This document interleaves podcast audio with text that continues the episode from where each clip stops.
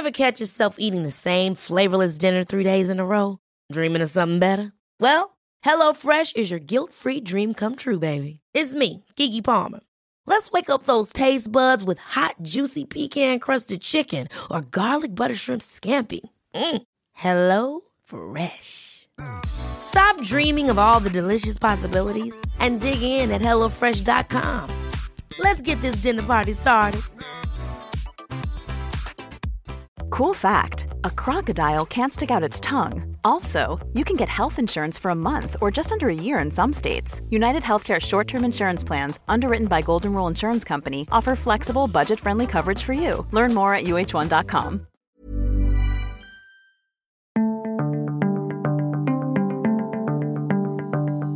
Hello and welcome to Unheard. I'm Freddie Sayers.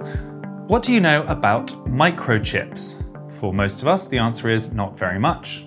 What even are they? Well, today's interview is a bit different. It's going to make a big claim that the future peace of the planet may come down to these tiny pieces of technology that are everywhere in our phones, microwaves, computers, toys, everywhere.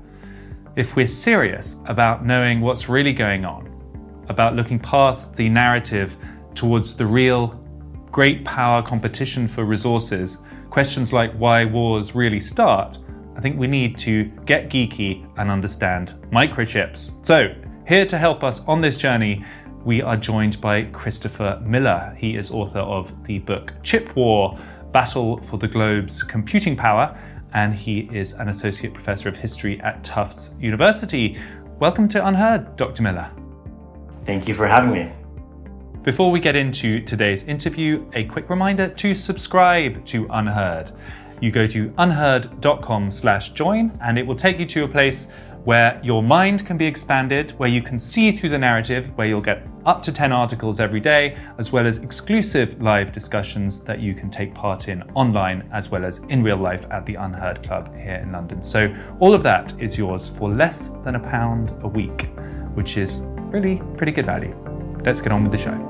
So, I'm going to start really basic, and you're going to have to forgive my questions if they seem a little bit towards that end of things. What is a microchip? A chip is a piece of silicon, uh, often the size of your fingernail, that has millions or in many cases billions of tiny circuits carved into it. And these circuits are opened or closed by a device called a transistor, which is just a switch that turns on and off. When it is on, it completes a circuit, and that circuit produces a one. When it's off, the circuit is interrupted and it produces a zero. And all of the ones and zeros undergirding all computing, whether it's for processing data or storing data, come from these tiny transistors flipping on and off. And so today, if you go to the Apple store and buy a new iPhone, for example, you'll get a device with uh, multiple semiconductors inside. And just the most important of the semiconductors will have 15 billion of these tiny transistors carved into it, each one of which is smaller than the size of a virus. So it's kind of like the old, the original Second World War era computers where they had whole walls full of switches and circuits have been compressed into these tiny, tiny devices and expanded. Is that a reasonable summary? That's exactly what's happened. The, the, miniaturization has been what's driven advances in computing power. And so during World War II, the computers that took up the size of an entire room would have had 10 or 20,000 of these switches, different types of switches, but the same basic concept, producing ones and zeros. And over the past 70 years, we've been able to make them smaller and smaller and smaller to pack more of them on a given piece of silicon. Now, what's important about this and why it becomes a big geopolitical issue is that what you're going to tell us is that the vast majority of the sophisticated versions of these chips are made in one place, and that place happens to be the island of Taiwan, which, as anyone reading the newspapers recently will know, is a highly contested part of the world close to China, which may or may not lead to some kind of conflict in the future. So, first of all, why are so many of these crucial devices only made in Taiwan? So if you look at the production of advanced processor chips, the types of chips that process data that you'd find in a smartphone, a PC, or a data center, around 90% of them are made in Taiwan.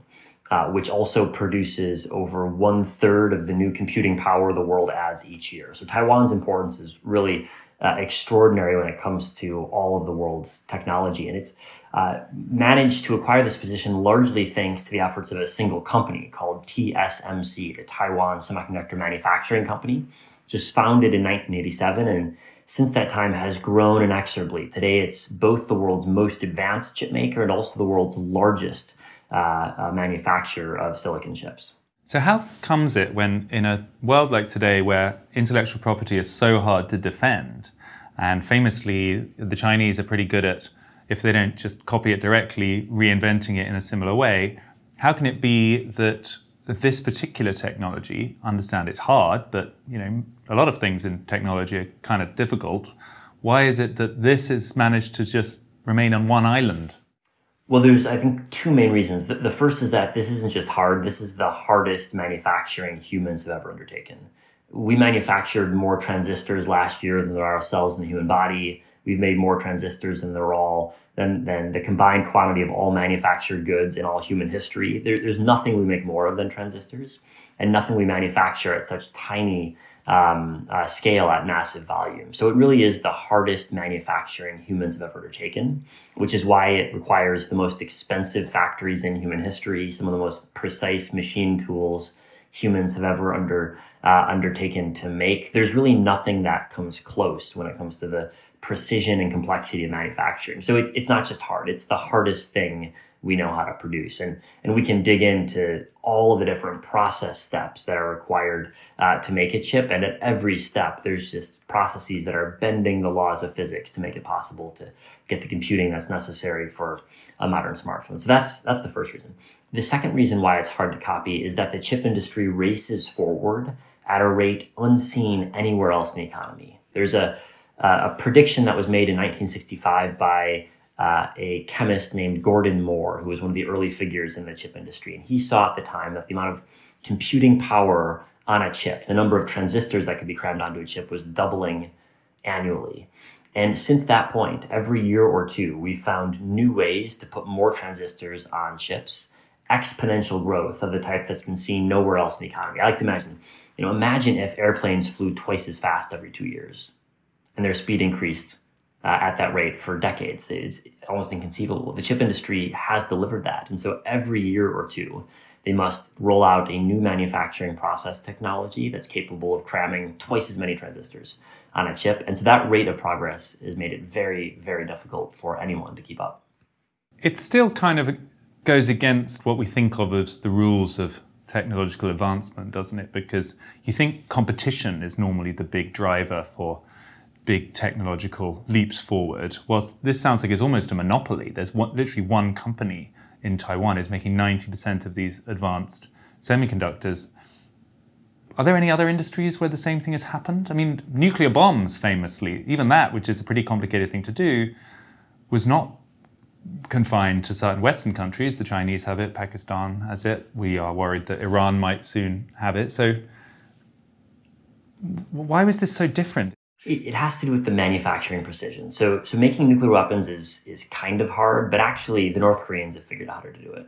And so if they can do it, it's not that hard. And, and the reason is that the, the precision involved is, is substantial when it comes to nuclear weapons, but there's a fair amount of scope for error. In, in the chip industry, if you have errors measuring in the billionths of a meter, your entire chip can be um, can, cannot function correctly. And so you've got to be able to manufacture transistors the size of a virus by the billions for each single chip. Uh, and the scope for error uh, is, is tiny. And because there are, uh, in many cases, thousands of process steps in making a chip, from layering on chemicals to heating the chip to, um, to layering on more chemicals to applying different uh, treatments of ultraviolet light. Each of these steps has to happen in a way that has tolerances for error also measured in the nanometers. So it's, it's not just a matter of doing something once and having it work at nanometer scale. It's doing something a thousand times and making sure there are no errors involved. And that, that tolerance for error in the chip industry is far, far lower than any other type of manufacturing. Uh, imagine, for example, a car you know, if, if there are pieces in your car that are a millimeter off, your car is in most cases still going to work. Maybe parts of the engine have tolerances uh, for error of less than a millimeter, but not many. in the chip industry, we're talking orders of magnitude more precision than that. And what's so particularly strange about this is that it all comes down to one guy, doesn't it? He's called Morris Chang. Is he still around, Mr. Chang? He is indeed. He's uh, officially retired, although he still plays a big role in the company's uh, uh, decision making and the company's culture. And he, in many ways, played a critical role in building the entire chip industry. He was present uh, in Texas when the first uh, chip was invented in 1958. He was working for Texas Instruments, a U.S. chip firm at the time. He played a major role in Silicon Valley's decision to globalize the industry and build assembly facilities in East Asia, places like Hong Kong, Singapore, and especially Taiwan. And then since the 1980s, he when he moved to Taiwan, he's played the, the fundamental role in building TSMC up to be the world's largest and most advanced chipmaker. So more than anyone else, uh, he can claim to have uh, made possible the semiconductors on which the modern economy is critically dependent. And do we know anything about his politics? Because we're going to get to politics in a minute. It's kind of important. He still lives in Taiwan, so he hasn't sold out and moved to California. What, what do we know about what, where he stands in relation to China and the US? Does he ever speak on politics? Well, I think he's uh, he's he's done such a good job of business in part by managing relations with multiple different um, governments. He he was born in mainland China. His father was an official in the uh, nationalist government, and when the communists took power in 1949, uh, he and his family fled. He moved to the U.S. and enrolled at at Harvard. Um, then he spent 30 years working in the U.S. chip industry. He held a U.S. security clearance for working on specialized chips that went into defense systems. And then uh, he got a job offer to start this company in Taiwan, backed by the Taiwanese government, uh, uh, which put up three quarters of the money uh, needed to found TSMC. Uh, and since then, he's lived in Taiwan. He's still a, a U.S. citizen, um, but has also um, made a, a, sort of a second iteration of his career uh, in Taiwan. And he's he's in some ways one of the most influential people in Taiwan because he runs or founded and, and for a long time ran a business that contributes around 10% of Taiwan's GDP. So there are a few people in Taiwan who are more important than he is, but he's generally stayed out of politics. So the history, in a way, is a story, yet another example of Western naivety, the kind of fallacy of globalizing everything, uh, of, of liberal attitudes to markets, of failing to defend intellectual property, you know, it sounds like this technology was begun in America and had the story been different, would have remained an American specialism, but they, they let it out, and then another country, in this case Taiwan, put a whole lot of money in it and said, we're going to make this our thing. Is that fair?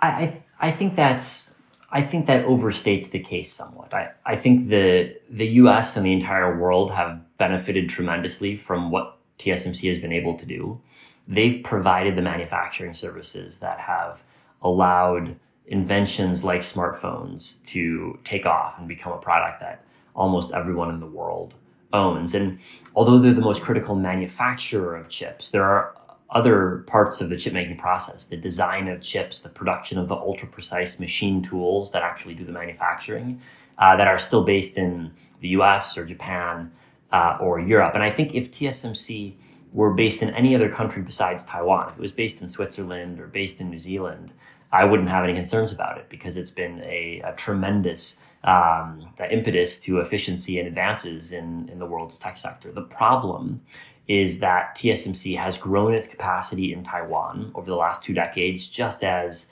America's military advantages around Taiwan have been deteriorating and China's have been growing. And so it's in some ways really the fault of the United States for failing to be able to keep deterrence in the Taiwan Straits effective.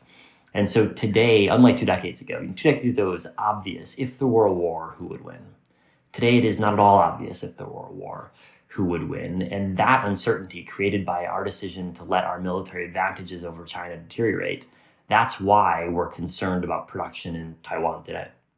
Okay, so let's get onto this then, because clearly this is the lens through which we should think about it.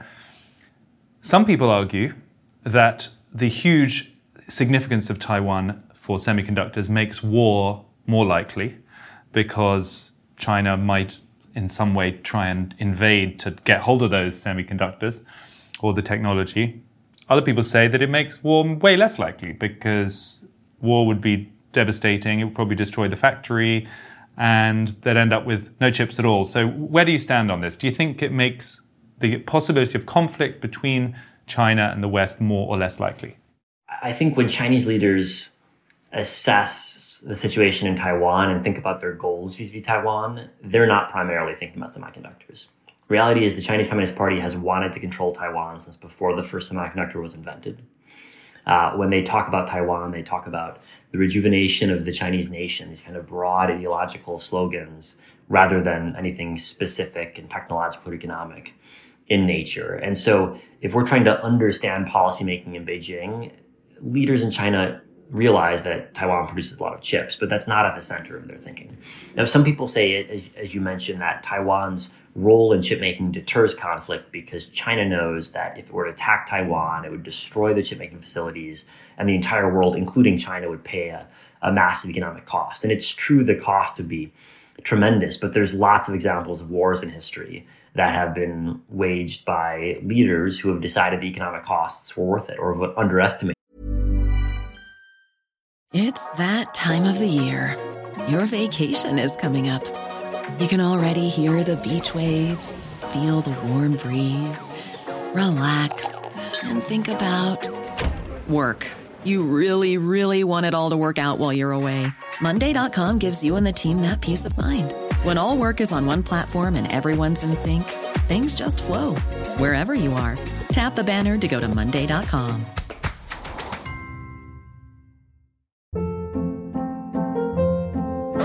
Hold up. What was that? Boring. No flavor. That was as bad as those leftovers you ate all week. Keke Palmer here, and it's time to say hello to something fresh and guilt-free. Hello Fresh. Jazz up dinner with pecan-crusted chicken or garlic butter shrimp scampi. Now that's music to my mouth. Hello Fresh. Let's get this dinner party started. Discover all the delicious possibilities at hellofresh.com.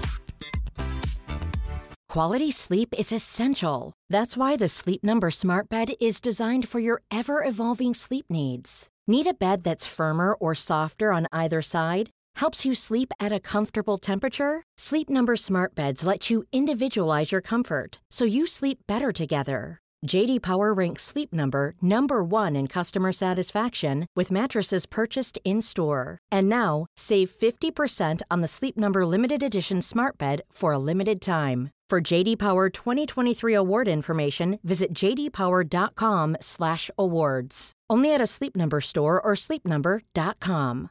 This is Paige, the co-host of Giggly Squad, and I want to tell you about a company that I've been loving, Olive and June. Olive and June gives you everything that you need for a salon quality manicure in one box. And if you break it down, it really comes out to $2 a manicure, which is absolutely insane. It's also so easy to get salon worthy nails at home with Olive and June. The difference between how your nails used to look when you did them yourself and now with the Mani system is a complete game changer. The best thing about Olive and June too is it's a quick dry. Dries in about one minute, lasts for five days, and full coverage in up to one to two coats. Visit oliveandjune.com slash perfectmani20 for 20% off your first system. That's oliveandjune.com slash perfectmani20 for 20% off your first system.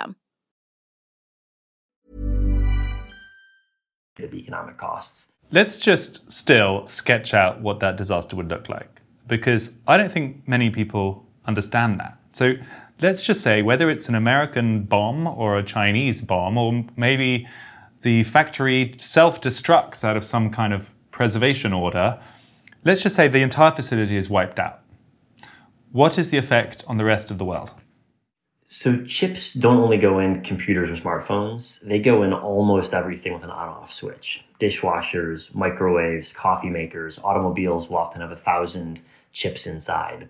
And Taiwan, as, as we mentioned, produces over a third of the new computing power the world adds each year. So it's not only that we'd struggle to produce a smartphone anywhere in the world for the year after Taiwan's facilities were knocked offline. PC production would fall by easily a third, perhaps more. It'd be hard to build a cell phone tower anywhere in the world. That's the impact on tech infrastructure and it'd be disastrous. But also the rest of the manufacturing economy, cars, dishwashers, microwaves, all of that would be tremendously disrupted because even though a lot of those devices don't have the most advanced chips in them, they have a lot of chips in them. And a lot of those chips are made in Taiwan, which is why if we were to lose access to Taiwan's chips due to a war or a blockade, the impact on global manufacturing would be as dramatic as anything we've seen since the Great Depression.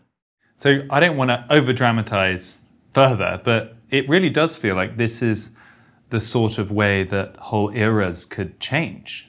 You know, when the famous cliches is like the decline of the Roman Empire, periods where it felt like the technology was so permanent and so everywhere that it would never disappear, and then things start to go wrong, and then there are some specific calamities like the one you're describing. Imagine a, a world which could happen within five or ten years, where suddenly mobile phone coverage isn't universal, where computers are harder to come by, are slower. People are, you know, going on auction rooms to find secondhand MacBooks from 15 years ago and rewiring them.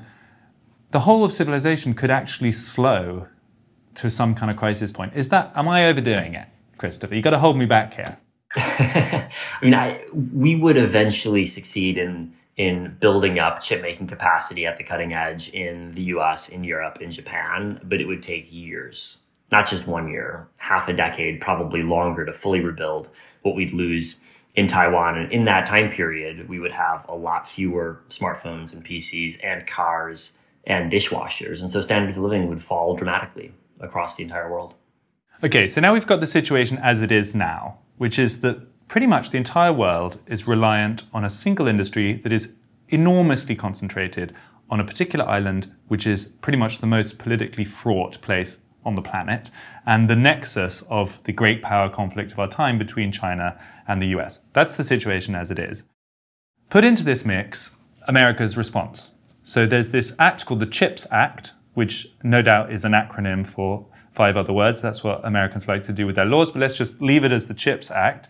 That is a response to this pressure in some way. What does it do, and is it making the situation more or less dangerous? The CHIPS Act is trying to make it less costly to build chip making facilities in the US. The goal is to reduce reliance on Taiwan by building new capacity in the US and providing subsidies for companies to do that. So, uh, both US firms and also foreign firms that build in the US will be able to apply for subsidies uh, to help defray the cost of, of production. And it's already clear that there's new investment coming in uh, to the US that wouldn't have happened otherwise thanks to these subsidies. Uh, the, the challenge is that we've in the US allocated $39 billion to subsidies. One new chip making facility can cost $20 billion. So 39 billion sounds like a lot of money, but in fact, it's not that much money. And our reliance on Taiwan is so substantial uh, that we're going to need vast new construction, not only in the US, but also in Japan and Europe and Singapore and elsewhere to begin to really diversify the manufacturing base. So I think the CHIPS Act is a, is a important, helpful first step, but on its own, it's not going to be enough to dramatically uh, reduce our reliance on Taiwan. Okay, well that's that's one aspect of the CHIPS Act, which is that it it awards money and it helps internal investment to try and get a semiconductor industry properly going in the US. 50 years too late, you could argue, but maybe it's starting to happen now. Isn't the other aspect the sanction aspect? That it really tightens sanctions on China specifically, um, trying to make sure that their place in the race towards getting their own sort of homemade chip making facility is behind America. How is that working, and is that making things more or less dangerous itself? So the, the CHIPS Act bans any company that receives US government funding from also investing in cutting edge facilities in China.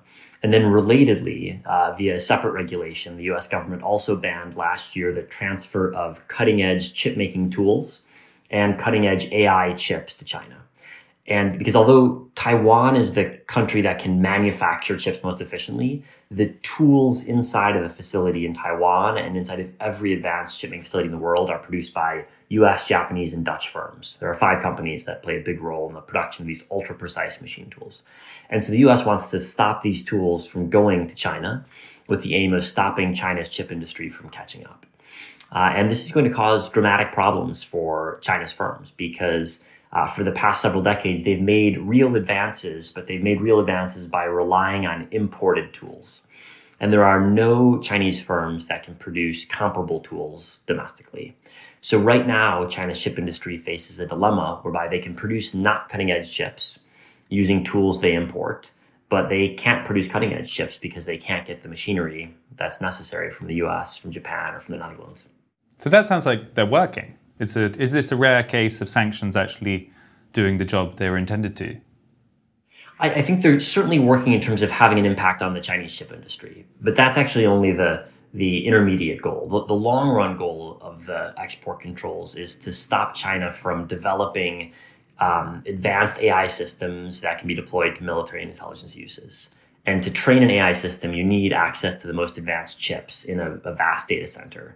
And so the US's goal is really over the next decade to make it harder for China to acquire the chips needed to train AI systems so that China's intelligence and military systems are less capable than they otherwise would be. And America is able to apply AI faster than China. That's, that's the goal. And so I think that's the success or failure of that will be measured over five or 10 years. It, it, can't really be measured today because we're talking about capabilities that will be developed in uh, some years' time.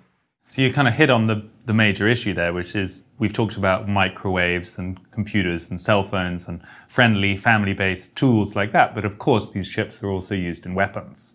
Um, and missiles aren't just things you sort of point and shoot. These days, they have computers on board and they're carefully guided.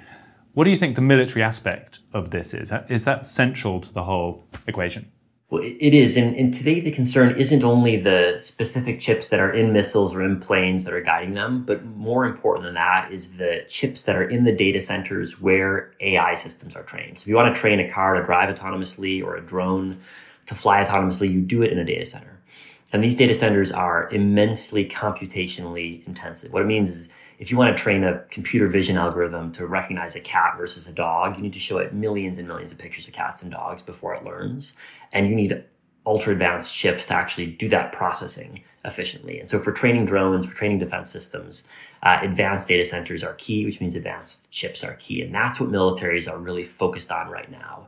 If you want more autonomous, smarter military systems, you need to train them in advanced data centers. And that's the key use of chips in next generation military systems. So this might seem like another naive question, but as someone who's seen a bunch of James Bond films, you feel like someone should be able to steal these things, or you feel like either someone's going to hoard them, there's going to be a chip mountain somewhere, someone's waiting for this to become a scarce and extremely valuable commodity, and then they're going to start gradually selling them, or someone's going to be selling them under the counter to the Chinese. How has that not happened? Well, it's, it's certainly going to happen. We see that with Russia today, for example. It's now illegal to transfer uh, many different types of chips to Russia for military purposes, but Russia is smuggling them in from Turkey and Kazakhstan and, and from China. The types of chips the US is controlling for AI purposes are different um, because they're only used in a relatively small number of use cases. And the data centers that we're worried about are vast buildings that can be seen from space. So it's it's hard to say we're going to stop a hundred types of a given chip from getting into Russia. I'm pretty confident the Russian security uh, services can smuggle most of those in. But if you're talking about bringing in tens of thousands of chips to fill up an advanced data center, and we know where all of China's most advanced data centers are, that's a much more tractable problem for intelligence agencies to keep an eye on. This also might seem irrelevant, but I'm really interested. The Bitcoin mining centers that are cropping up in weird places around the world to try and mine Bitcoin, presumably they take a lot of chips. Is there, are we wasting our precious chip resources on creating these imaginary currencies? Yeah, it's, it's because you create new Bitcoin by intense computations, having the most advanced chips and chips that are specially designed for Bitcoin mining uh, gives you an advantage. And so there has been a lot of focus over the past couple of years, less so uh, since the, the, the, price of cryptocurrencies has fallen, um, but still substantial in getting specific chips for Bitcoin mining purposes. So if we zoom out for a second, then we we have a, a situation where it's basically a race. It seems to me once again between the US and China as to who can onshore sophisticated chip production fastest. Is, is that how you see it? I think that's how China sees it. I, I think the US sees it slightly differently because the, the US is capable of producing advanced chips not on its own, but in cooperation with Japan, with the Netherlands, with Korea, and with Taiwan. And it's only by acquiring software, designs, machine tools, materials from all of those countries that you can make an advanced chip. And so the, the US strategy is, is not to onshore everything. It's not to create a self-sufficient sphere, but it's to cut China out of the international supply chain, but keep all of its existing allies together.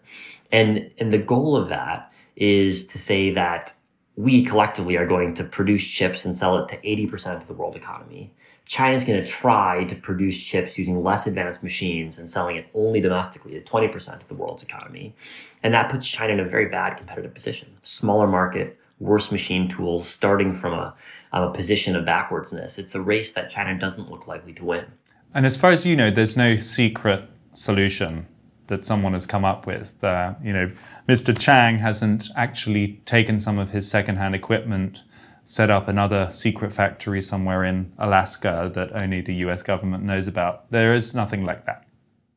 No, and I, I, think we can pretty confidently say that there there won't be anything like that. The chip industry is so complex, the number of firms is involved is so large uh, that there's not a whole lot of secrecy uh, in the business when it comes to building uh, a, a large and cutting edge fab. These are also buildings that you can very easily see from space. You can uh, trace the vast power consumption, the huge water consumption, which is necessary for chip making. It's not something you can easily hide.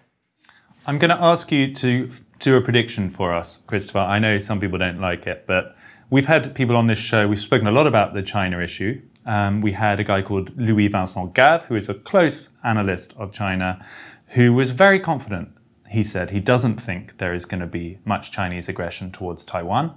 And his view was that they're gradually succeeding in getting quite a lot of the IP out of Taiwan through hiring senior officials. And gradually they figure they're going to solve the chip issue anyway. And he thinks they're going to, he, doesn't think it's going to happen. Meanwhile, we've had other people who are convinced that we're going to see something, a blockade, maybe even a full scale war within two years. And a, a lot of people I talk to give that kind of timetable on it. Where do you stand? Do you, do you, when we have you back in two years' time, do you think, well, let's, let's give you a bigger window, let's say five years' time. Do you think there will have been a major military standoff in the area around Taiwan, which would lead to major global hostility? Or do you think that will never have happened and we'll look back at this time of worry and roll our eyes? I think the most likely outcome is that we have a period of tension, but we avoid a major military standoff but if you ask me to put a probability on it, I'd, I'd, give you a 20% probability over five years. And that's a much higher probability than I put on it five years ago. And I think if, if you think through, accept my probability of a 20%, 20% probability of both a very dangerous military situation and an economic crisis that would be equivalent to the Great Depression in terms of its shock to manufacturing we ought to be willing to spend a lot in terms of money, in terms of uh, diplomatic attention, in terms of military resources to avert this type of crisis. And my fear is that we're not spending nearly enough, given that the probability is far from zero and the magnitude of the shock would be huge, catastrophic. Yeah, 20% chance of a global crisis like that sounds a little bit too high to me. Christopher Miller, thank you so much. Thank you for having me.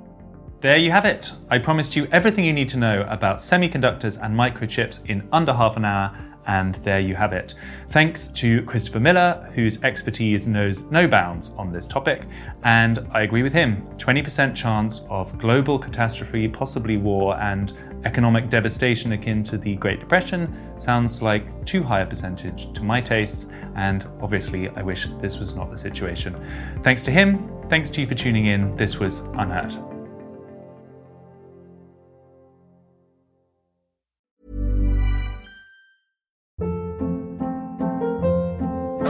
Hold up. What was that? Boring. No flavor. That was as bad as those leftovers you ate all week. Keke Palmer here, and it's time to say hello to something fresh and guilt-free. Hello Fresh. Jazz up dinner with pecan-crusted chicken or garlic butter shrimp scampi. Now that's music to my mouth. Hello Fresh. Let's get this dinner party started. Discover all the delicious possibilities at hellofresh.com. Hi, I'm Daniel, founder of Pretty Litter. Cats and cat owners deserve better than any old fashioned litter. That's why I teamed up with scientists and veterinarians to create Pretty Litter. Its innovative crystal formula has superior odor control and weighs up to 80% less than clay litter. Pretty Litter even monitors health by changing colors to help detect early signs of potential illness. It's the world's smartest kitty litter. Go to prettylitter.com and use code ACAST for 20% off your first order and a free cat toy. Terms and conditions apply. See site for details.